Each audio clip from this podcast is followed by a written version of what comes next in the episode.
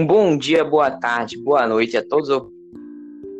História na hora. E hoje nesse episódio especialíssimo que contaremos com o novo Sócrates, aquele que é, busca o seu saber, reconhecendo a sua própria ignorância, que diz que o conhecimento é uma virtude. Ele mesmo, Luan Carlos, o inconfundível. Falaremos hoje a respeito justamente dessa fase pré-socrática relacionando justamente com o período da Grécia Antiga. Então vamos para eles.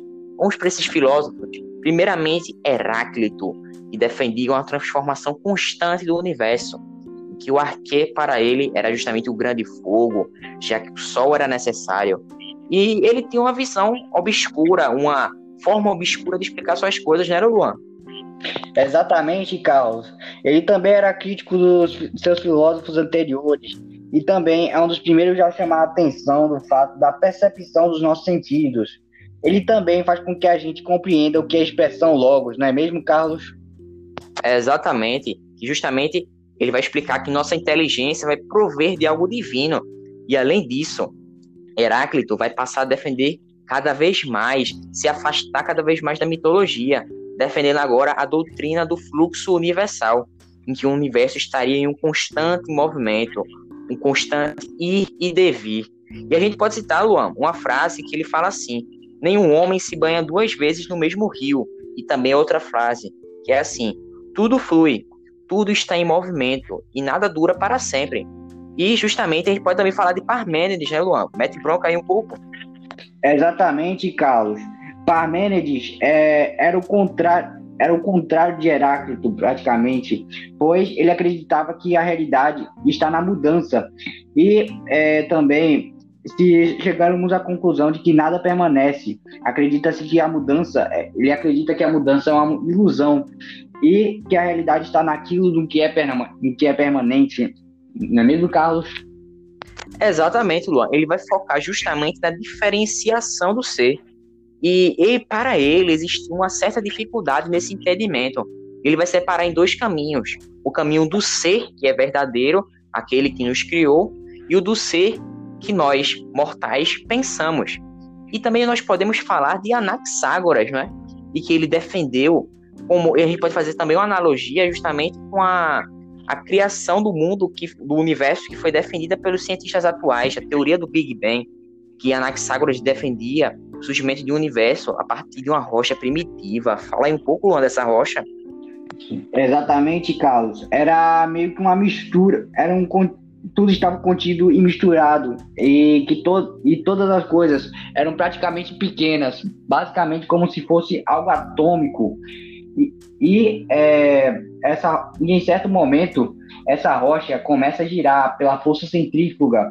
As, as coisas que estavam contidas nelas eram expelidas e eram separadas pelo oposto, segundo Anaxágoras, não é mesmo, Carlos?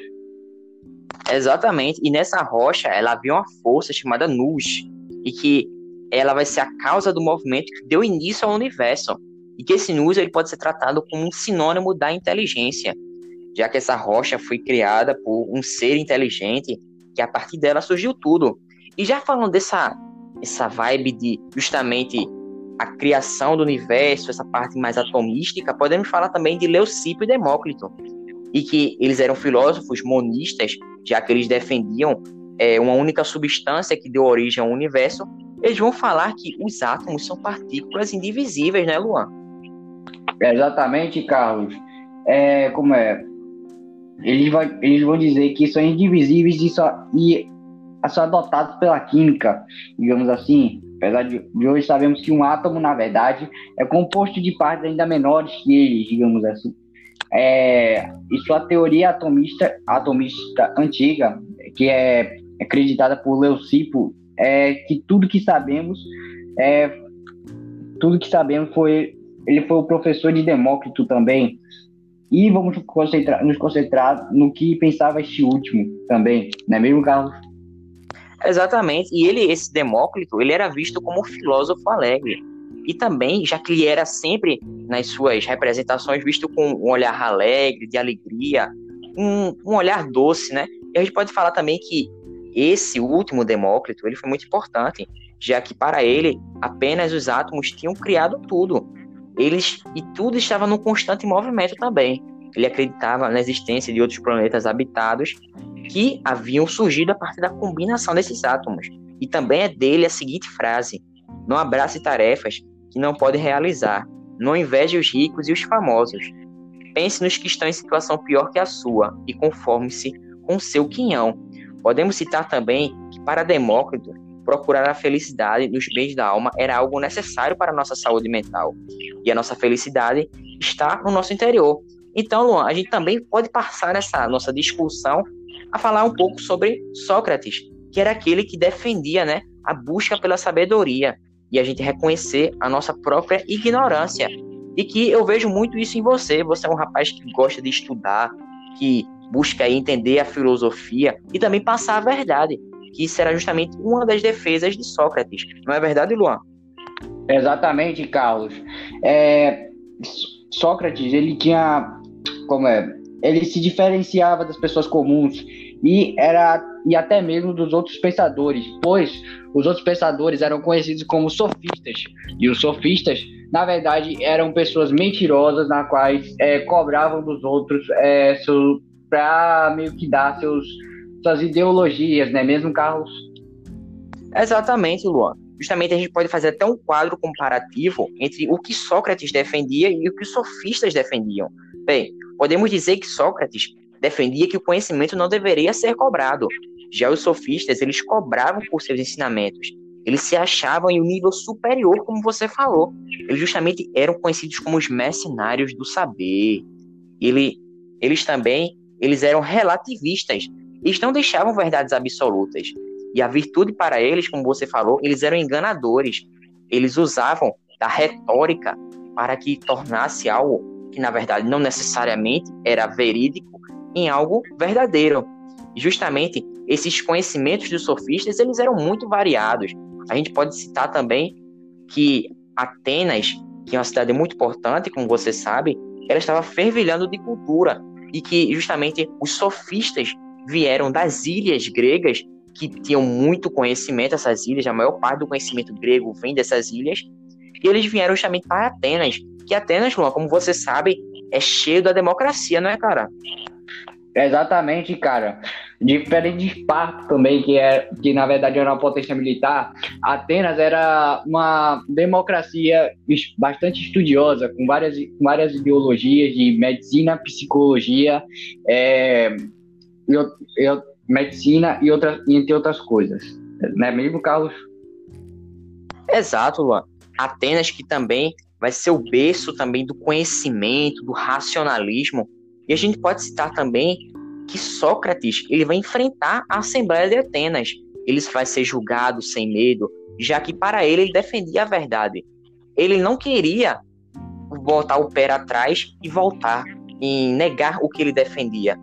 E a gente sabe hoje que ele tem um comportamento calmo, firme, além de questionador, o que isso incomodava muito as autoridades.